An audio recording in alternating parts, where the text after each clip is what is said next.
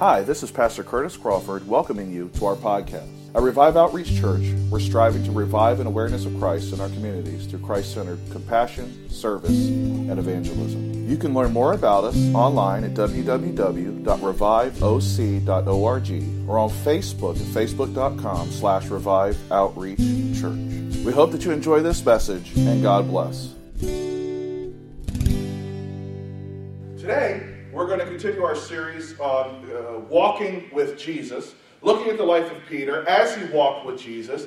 Uh, we've looked at uh, him surrendering. We've looked at last week uh, how he uh, sank, but uh, and the lessons we learned and Jesus' response to that. And this week we're going to look at uh, Peter in a, in, a, in a, way that I hope that we can very much relate to our lives today. I know that this particular message spoke to me particularly. and as we introduce it, let's look at Romans chapter 7, 14 through 18 to kind of get an idea of where we're headed. Romans chapter 7, 14 through 18 says, for we know that the law is spiritual, but I am of the flesh, sold as a slave under sin. For I do not understand what I am doing, because I do not practice what I want to do, but I do what I hate. Now, if I do what I do not want to do, I agree with the law that it is good. So now I am no longer the one doing it, but it is sin living in me. For I know that nothing good lives in me, that is, in my flesh. For the desire to do what is good is with me, but there is no ability to do it. Uh, I don't know about you, but I feel this verse, uh, verses in so many ways here in Romans chapter 7 because Many times in our lives, we have uh, those times where it just seems like we know what we're supposed to do, but we can't simply act on it. It's like we don't have the fortitude, we don't have the strength, we don't have the energy, we don't have the desire to do what we're supposed to do, or we, we uh, uh compromise, whatever the case may be. You know, we know what is right, but we don't do it right? We know what is wrong, uh, but we do it anyway. Uh, in Romans chapter 7, where Paul is talking about this, that war between the flesh, uh, the old man and the new man, the flesh and the spirit, uh, and how that we struggle with that, and it's an everyday sacrifice to walk according to, uh, to, to walk with Jesus. And so I want to have that in our mind because as we look at Matthew chapter 16 here, Matthew chapter 16, which is where the meat of this sermon is going to come from, I want to have it in our minds that, look, we all have those highs and those lows, those times when we uh, feel like we're, we're right where we're supposed to be, and those times when we really mess up, and we feel like, you know, one minute we're at the foot of the cross, the next minute we're the prodigal son, right? As we walk this Christian life, as we walk with Jesus, we have those ups and those downs, those ebbs and those flows, those mountains and those valleys. And Peter was no different. And so I want to look at uh, how uh, Peter was walking with Jesus in one of these particular circumstances when he was up and then he was down, how Jesus responded, and how we can apply that to our lives today. Uh, so, Matthew chapter 16, let's begin to look at verse 13. It said, When Jesus came to the region of Caesarea Philippi, he asked his disciples, Who do people say that the Son of Man is? They replied, Some say John the Baptist, others Elijah, still others Jeremiah, or one of the prophets. Now, let's just stop here uh, for a second and point out this. Look, many times people are going to tell us who Jesus is, and it's not the right answer. Many times, people are going to tell us, uh, you know, people are going to say, well, Jesus is this, or Jesus is that, or church is this, or church is that. Your beliefs are this, or your beliefs are that. And it is completely false. So that's why we got to make sure that our eyes are upon Jesus and not upon people, and not be swayed by the court of public opinion, not to be swayed by the rhetoric of those who are rebelling against God and rejecting God and running from God, but to have our conviction in Christ Himself. Because listen, it is the conviction that Jesus Christ is Lord and who He says He is, that Jesus Christ is, uh, uh, is the Messiah, that Jesus Christ is God, that Jesus Christ died on the cross for our sins and rose from the dead. It is that conviction that will help us to walk with consistency in our Christian walk, uh, our walk with Him. You see,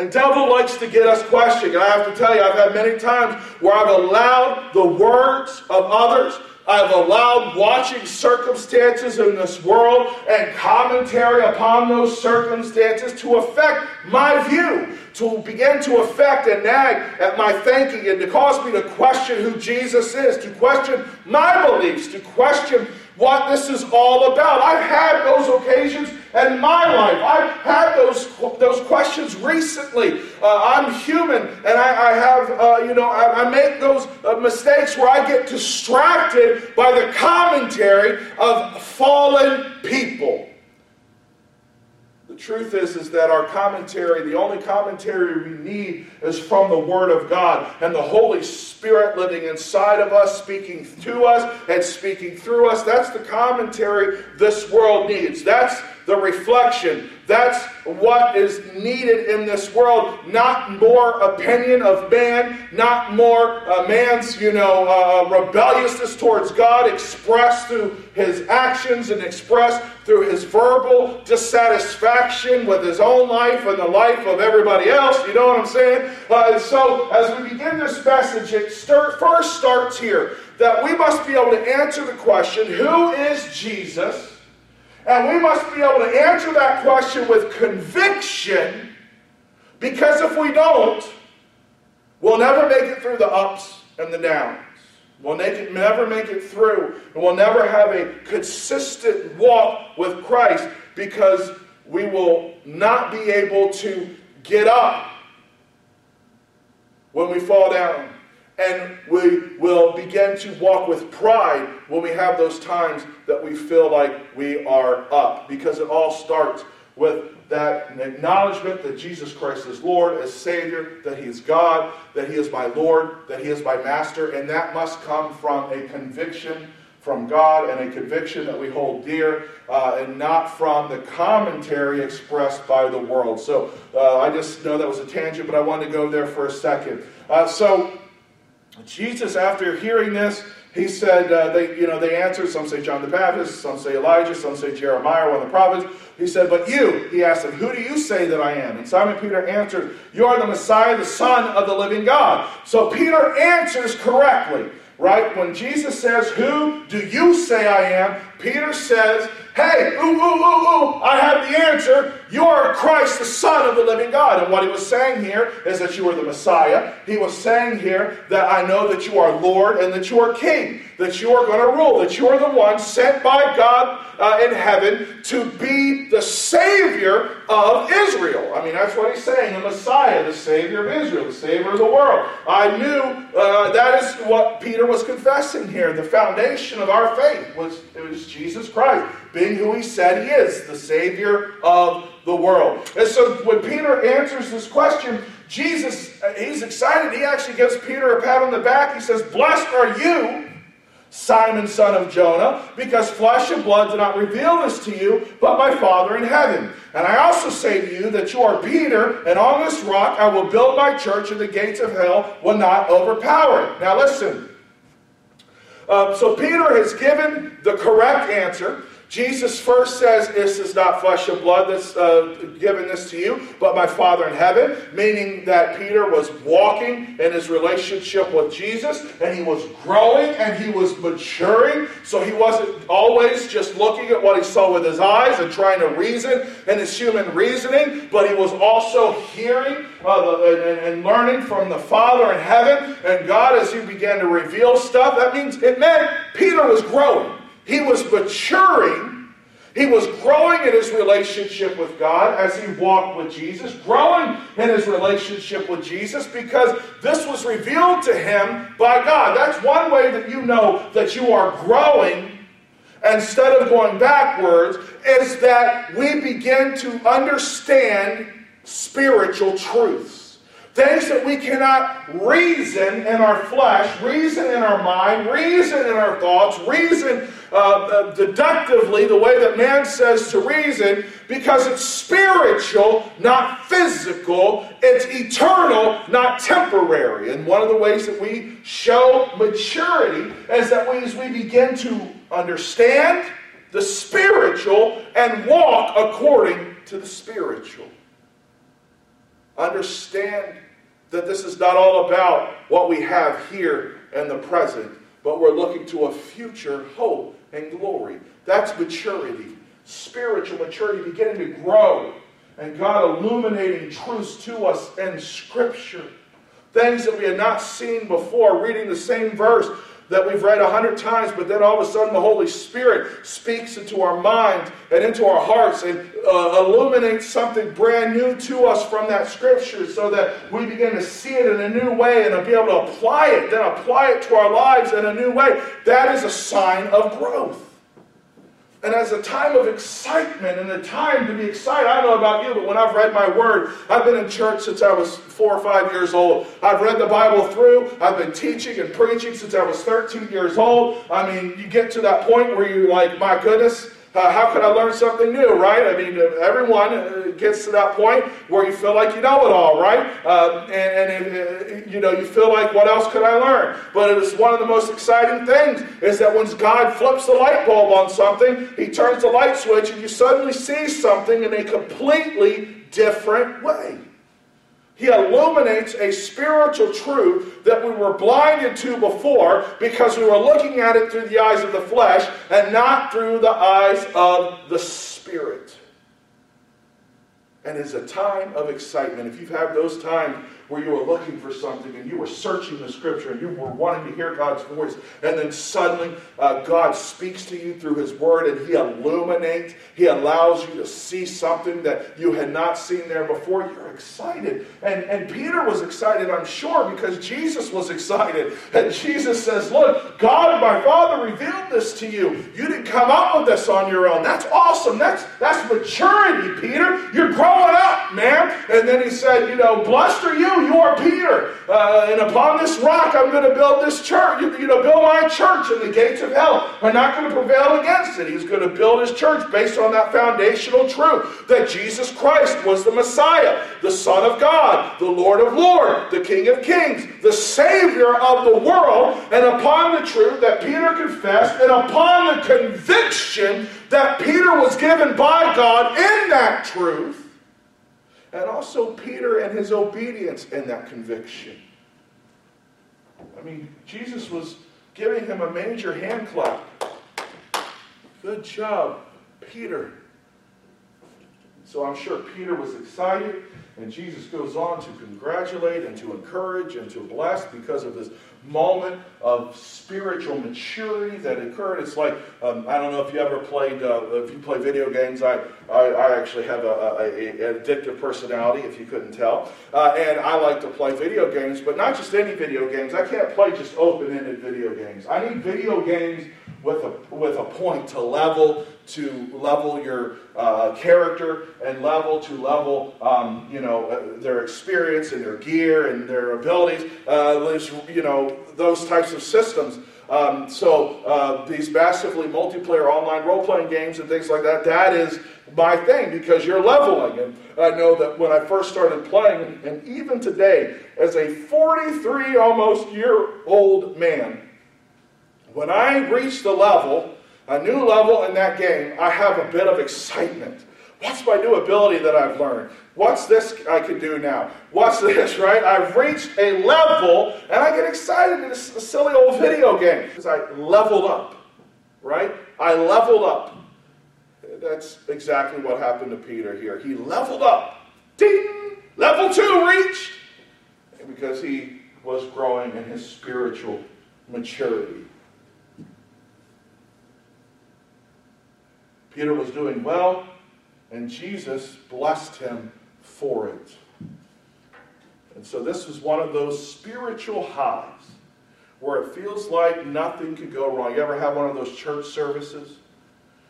One of those services where you are in God's presence and God is moving and you just know that he's there and he's moving and you leave and you're like i am never going to mess up again i am never going to sin again god i have surrendered it all to you i give you everything right we've sang the songs and we prayed the prayer and we cried the tears and you know, we've left here, devil stomping, you know, ready to just go and take on the enemy and kick him in the face and, you know, stomp him in every area of our life, right? We live, uh, we're on top of that mountain and that mountain of victory, right? We're riding the high of emotion and excitement. We're riding the high of all of this stuff uh, while we're in this protected area. But when we walk out the door, reality sets in, most time within minutes, where you are presented with an opportunity to not surrender, or you're presented with an opportunity uh, to, to mess up or do something that you felt like you had left inside the building and that you had left at the altar. And uh, now all of a sudden, you realize this isn't as easy as I thought it was going to be. Uh, this is still going to be a challenge, right? You know, God helps us and the Holy Spirit works through us. But the truth is, there are times when we are riding those highs where we feel indestructible and fallible, like we're never going to mess up again. And then we go into the real world and crash. We're all of a sudden down at the bottom. We were at the foot of Jesus. Now we feel like we're the prodigal son. One choice, one word, one action away from being where we know or believe that we, we have to be to being so far from God it feels like we never knew Him in the first place, that we can't even call ourselves his child anymore, like the prodigal son. And so that's what happened to Peter here. Peter was on the spiritual high. Jesus had blessed him in front of everybody, had patted him on the back and told him, Great job. He had seen a level up in spiritual growth. And now we come to verse 21. Peter goes from confessing Christ as Lord from this spiritual uh, uh, uh, high to verse 21 of Matthew chapter 16. For then, from then on, Jesus began to point out to his disciples that it was necessary for him to go to Jerusalem and suffer many things from the elders, chief priests, and scribes to be killed and be raised the third day. Now, listen, there's no coincidence that Matthew writes it this way that after Peter confesses that he is Lord, that he is the Messiah, that he is the King, that he is the Lord, right? That now Jesus is telling them, preparing them, yes, I am the Messiah, yes, I am the Lord. the Father in heaven revealed this to you. But you need to be prepared because the Messiah you're looking for is not the Messiah that I am. I'm not coming as a conquering hero this time. I'm not coming as a lion. I'm not coming as the one who's going to overthrow the tyranny of the Roman government. I'm not coming as the one to set myself up in an earthly kingdom right now. I'm here to die for your sins. There's no coincidence that this follows up what Jesus said, uh, what the events that just occurred with Peter and the disciples when he asked, Who do they say he was? Because while he was Messiah and Lord and King, his ex- purpose at this moment in time in history was to become flesh, to be Messiah, was to die for the sins of mankind and to be raised from the dead. Now, when Peter, who had just been patted on the back and told, Great job, not too long before this, right? When P- Jesus began to say, But listen, I'm going to have to suffer and I'm going to have to go to Jerusalem you know, some bad things are going to happen, and we don't know how detailed he got, but, you know, he probably talked about he, they were going to take his life, and he was going to have to lay down his life, and, you know, he was giving them the details to be prepared that when it began to happen, things were going to get bad in Jerusalem. I'm going to have to suffer there and die, right? I'm going to be rejected. I'm going to be beaten. Um, some bad things are going to happen there. And Peter doesn't like it. And so Peter took him aside. Now, Peter took Jesus aside and said, Jesus, and began to rebuke him. He says, Oh no, Lord, this will never happen to you. Jesus turned and told Peter, Get behind me, Satan. You are a hindrance to me because you are not thinking about God's concerns, but human concerns. Oh my goodness. We went from God, uh, Jesus patting Peter on the back and saying, You have grown in your relationship. You have leveled up. You are uh, have grown spiritually. You have matured. To now, we are back to down to the walking in this life, and Jesus is telling something that Peter does not want to hear. He doesn't like the idea. I mean, he's just confessed to his Lord. What do you mean you're going to be beaten? And what do you mean you're going to die? What, what do you mean you're going to be rejected? What are you talking about? And so he brought Jesus aside and he, he rebuked him. Stop talking this way. I'll never let it happen. I'll never let you experience this. I'll protect you. I'll keep you. I won't let this happen. Why? Because he got in the flesh.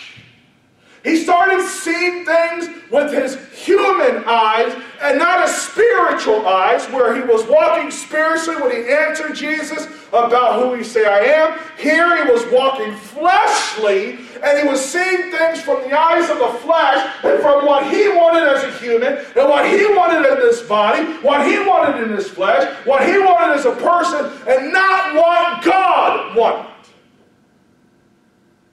He was on cloud nine all the way down to being rebuked. He was spiritually growing and mature and had leveled up. And now all of a sudden uh, in the same you know within within uh, you know days uh, or whatever the case may be he was right back down to looking at things in the flesh. Why? Because of what we read in romans chapter 7 i know what it is to do what's right but i can't do it.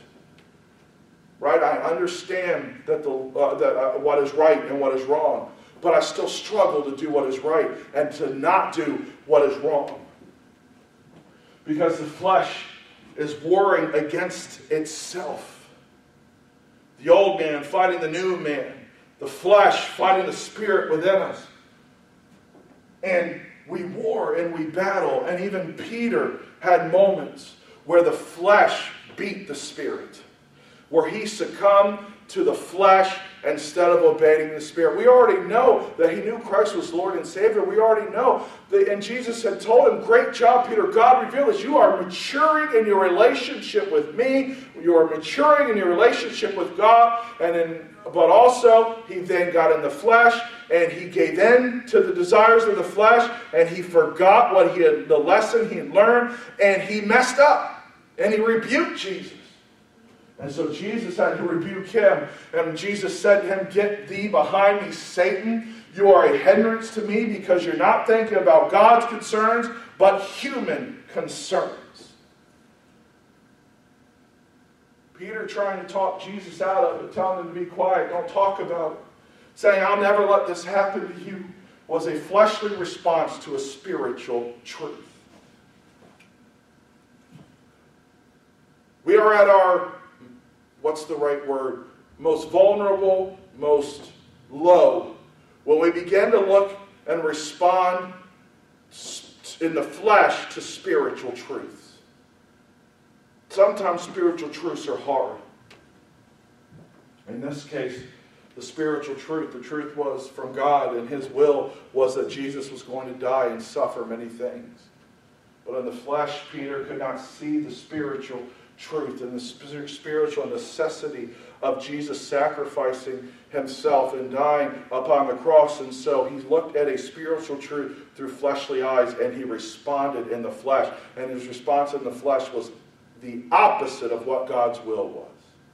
So many times you and I try to operate outside of the will of God, or we try to oper- operate inside the will of God in the flesh instead of the Spirit. We try to follow after God in the flesh and not the Spirit. We try to, uh, you know, follow and, and, and, and do what He's called us to do from the fleshly perspective and not a spiritual perspective, but we cannot be successful. We cannot walk with God successfully. We cannot have consistency in our walk with Him if we allow ourselves to see this world through fleshly eyes instead of spiritual eyes we become a hindrance and not a help.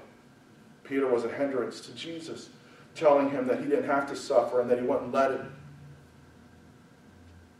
You and I could become more of a hindrance than a help. And here's the thing, is that we do it. We make that transition. We have those falls. We have those moments and those failures where suddenly we uh, go from cloud nine to the bottom of the, of the valley.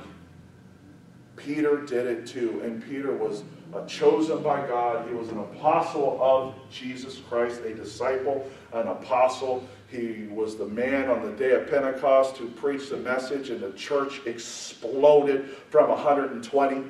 I mean, God used him. He is the one who went and was crucified uh, tradition holds, upside down because he didn't want to be crucified. He wasn't worthy to be crucified in the same manner as our Savior. I mean, we're talking about a pillar of the faith here. We're talking about a man who loved God, a man who gave up everything to serve Jesus, a man who suffered, and a man who God used mightily. But guess what? He still made mistakes, and he still had times where he looked at things in the flesh instead of the spirit. When he looks, looked at things from a way that was contrary to God's point of view. And when you and I do that, we're a hindrance. But the great thing is about God is that we don't have to stay in that fallen state. We don't have to stay in that place where we've been rebuked. Where Jesus has said, hey, you messed up. Where the Holy Spirit has convicted our hearts and said, hey, you messed up those words that you spoke, that action that you took, those thoughts that you had, you messed up, right? And what the devil likes to do is he likes to get in there, uh, right? And, and, and we've messed up, and he reminds us of, oh man, you remember how it used to be. You remember you were just in church on Sunday talking about how you were going to surrender, and now here it is, you know, Friday night, and you've made a lot of mistakes. So much for surrendering, right? Or, my goodness, uh, God just illuminated this truth to you, and now all of a sudden you're doubting again. You know, He just told you this truth. He just illuminated. He spoke to you through His Word about He would He was going to protect you, never leave you nor forsake you. But now here you are. You're doubting again, and you're wondering where He's at. You have no consistency. You're, you're, you're up and down. You're up and down. It's what the enemy likes to do. He likes to beat on us and make us uh, feel sorry for ourselves and make us condemn ourselves and hate ourselves. So instead of confessing Christ and saying, We're sorry, God, we're sorry uh, that we did this, we're sorry for the thoughts, we're sorry for the actions, we're sorry for the words, we're sorry for this lapse in judgment, and then getting up and being forgiven and beginning to walk again with Him, we wallow and feel sorry for ourselves and allow the enemy to heap condemnation and guilt upon us. But here's the thing time is too short for us to wallow in guilt and condemnation and self pity. We are going to make mistakes. Now, through the power of the Holy Spirit who lives in us, we should be like making less mistakes today than we did when we got saved, right? We should be growing and maturing, but we're still going to make mistakes. Romans chapter 7 clearly teaches that. Peter's life demonstrated because even after he was filled with the Holy Spirit on the day of Pentecost, Peter made a mistake. Read about it in Galatians, where Paul had to rebuke him. So he still messed up and he still allowed. Sometimes he got into the flesh and he saw things from a fleshly perspective instead of a spiritual perspective. You and I are going to make mistakes, but here's the thing how uh, are those mistakes defining us, or is our walk with Christ defining us? The answer should be the walk with Christ. I, I love how Tony Evans puts it. Let me see if I can explain it this way. He talks about his son playing football. He talks about how you know, throughout uh, all the years of playing football, you put together footage. You're recording games from the time that they're in Pop Warner or, the, or the you know small children's leagues, all the way up through college. You're you're videotaping the games and you're videotaping and getting highlights and mistakes and failures and good stuff and bad. You got this game film of your entire football career from the time that you started and you could barely run to the time that you're in the peak of your health as a college athlete. You know, you're in the, the peak of, of, of health, healthiness, the peak of your athletic prowess and your body. Uh, and uh, you've got this whole life, right? Now the question is, when a scout looks at that tape, what do they see? Because you're going to see mistakes. You're going to see a missed block. You're going to see a fumble. You're going to see a missed tackle. You're going to see a missed field goal or extra point, or a blocked field goal, blocked extra point. You're going to see a poor punt. You're going to see bad things. But then you're also going to see good things. And what differentiates someone uh, player from just being a college player and being an NFL player is that the good things that they do overshadow the bad things they do, meaning that their, their, their football film is characterized more by great events than bad events, great decisions than bad decisions. And as you and I accept Christ as Lord and Savior, God is looking at the entirety of our game film, right? And our life should be characterized by more good decisions than bad decisions. Our game film should show more good things than bad things. Oh, there's going to be the bad things in there. Sometimes some really bad things, like David and Bathsheba bad things, right? Uh, adultery and murder. You know what I'm saying? Like David bad stuff, right? Uh, there's going to be uh, things in there that we're not proud of, we're ashamed of. But here's the key are the good choices and the good time, good things outnumber the bad choices. In your game film of life, since the time that you accepted Christ as Lord and Savior, are you spiritually growing and maturing? And the answer should be yes. You and I should be able to look back over our life and see a slow, gradual maturing as we walk with Christ. And not allow the things, the mistakes that we make, the bad choices we make, those times when we look with eyes that are in the flesh instead of eyes that are in the spirit, to cause us to uh, wallow and, and, and be condemned and feel guilt and shame to the point that we want to give up. Get up, call upon Christ. He'll forgive us, have mercy on us, and we can begin to walk again. We can begin to walk again. That's the great thing about God. Is we don't have to be defined by our mistakes. We're defined by Him. We're not defined by our failures. We're defined by Jesus. We're not defined by our actions that are rebellious towards God. We're not defined by those things in the sight of God. We're defined by Christ. And so when I mess up, I just have to get back up again. When I fall down, I just have to get back up again. Not be condemned, not feel uh, want to give up, but get back up again. I believe it was Herschel Walker. They asked him what his success, what, what was his success based on. How could he do it? He was known for, as a running back, he would take vicious hits. But the thing is, is that when he would take a hit, go back and watch, when he would get hit, as a running back, and they take their bodies take brutal, brutal beatings. As soon as the play was over, he would hop right back up and go back into the huddle. There was no wallowing around the ground. There was no slowness to it. There was always energy and effort and hopping right back up, and, and he would go and take the hit again right? Hit me the ball again, right? Give me the ball again, give me the ball again. And he would take the hit again and he would uh, uh, get back up, right? He would take that hit again and fall down and get back up. And they asked him, What is the key to your success? And he said, Getting up one more time than I'm knocked down. And our Christian walk of ups and downs, always make sure that you're getting up one more time than you're knocked down. One more time than that last mistake. Get back up again. One more time than that last bad choice, get back up again. One more time than that last poor, you know, uh, word that you spoke, get back up again. Get back up one more time than you're knocked down. And you and I will finish this race. Let us pray. Heavenly Father, I thank you for the opportunity to be here, the opportunity to preach your word. And I just pray, God, that you would move upon each one of our lives, our hearts, and our minds. Help us, Lord Jesus, to look at your word and to receive from it, to be changed by it. Speak to our hearts and help us, Lord Jesus, to see that we will make mistakes and we will uh, mess up and we will let you down. But God, that help us to recognize that those that is at the end of the line, that is in the end of the road, that even great men like Peter made mistakes and looked at things from a fleshly perspective sometimes instead of from a spiritual perspective. And I pray that you would help us.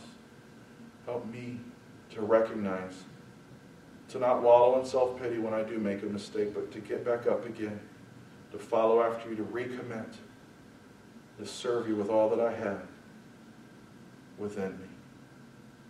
I pray, God, for your blessing, your guidance, and your direction. Protect us all. Give wisdom to leadership as they begin to make decisions on opening our state, our country, businesses. Bless those, protect those who are opening, God, and I pray that you would give them blessing upon blessing upon blessing. Lord, restore what has been taken, what has been destroyed, what has been lost. I pray that you protect your people, guide us, go with us, direct us, and all that we say and do in Jesus' name. Amen. God bless you. I pray that you have a wonderful week.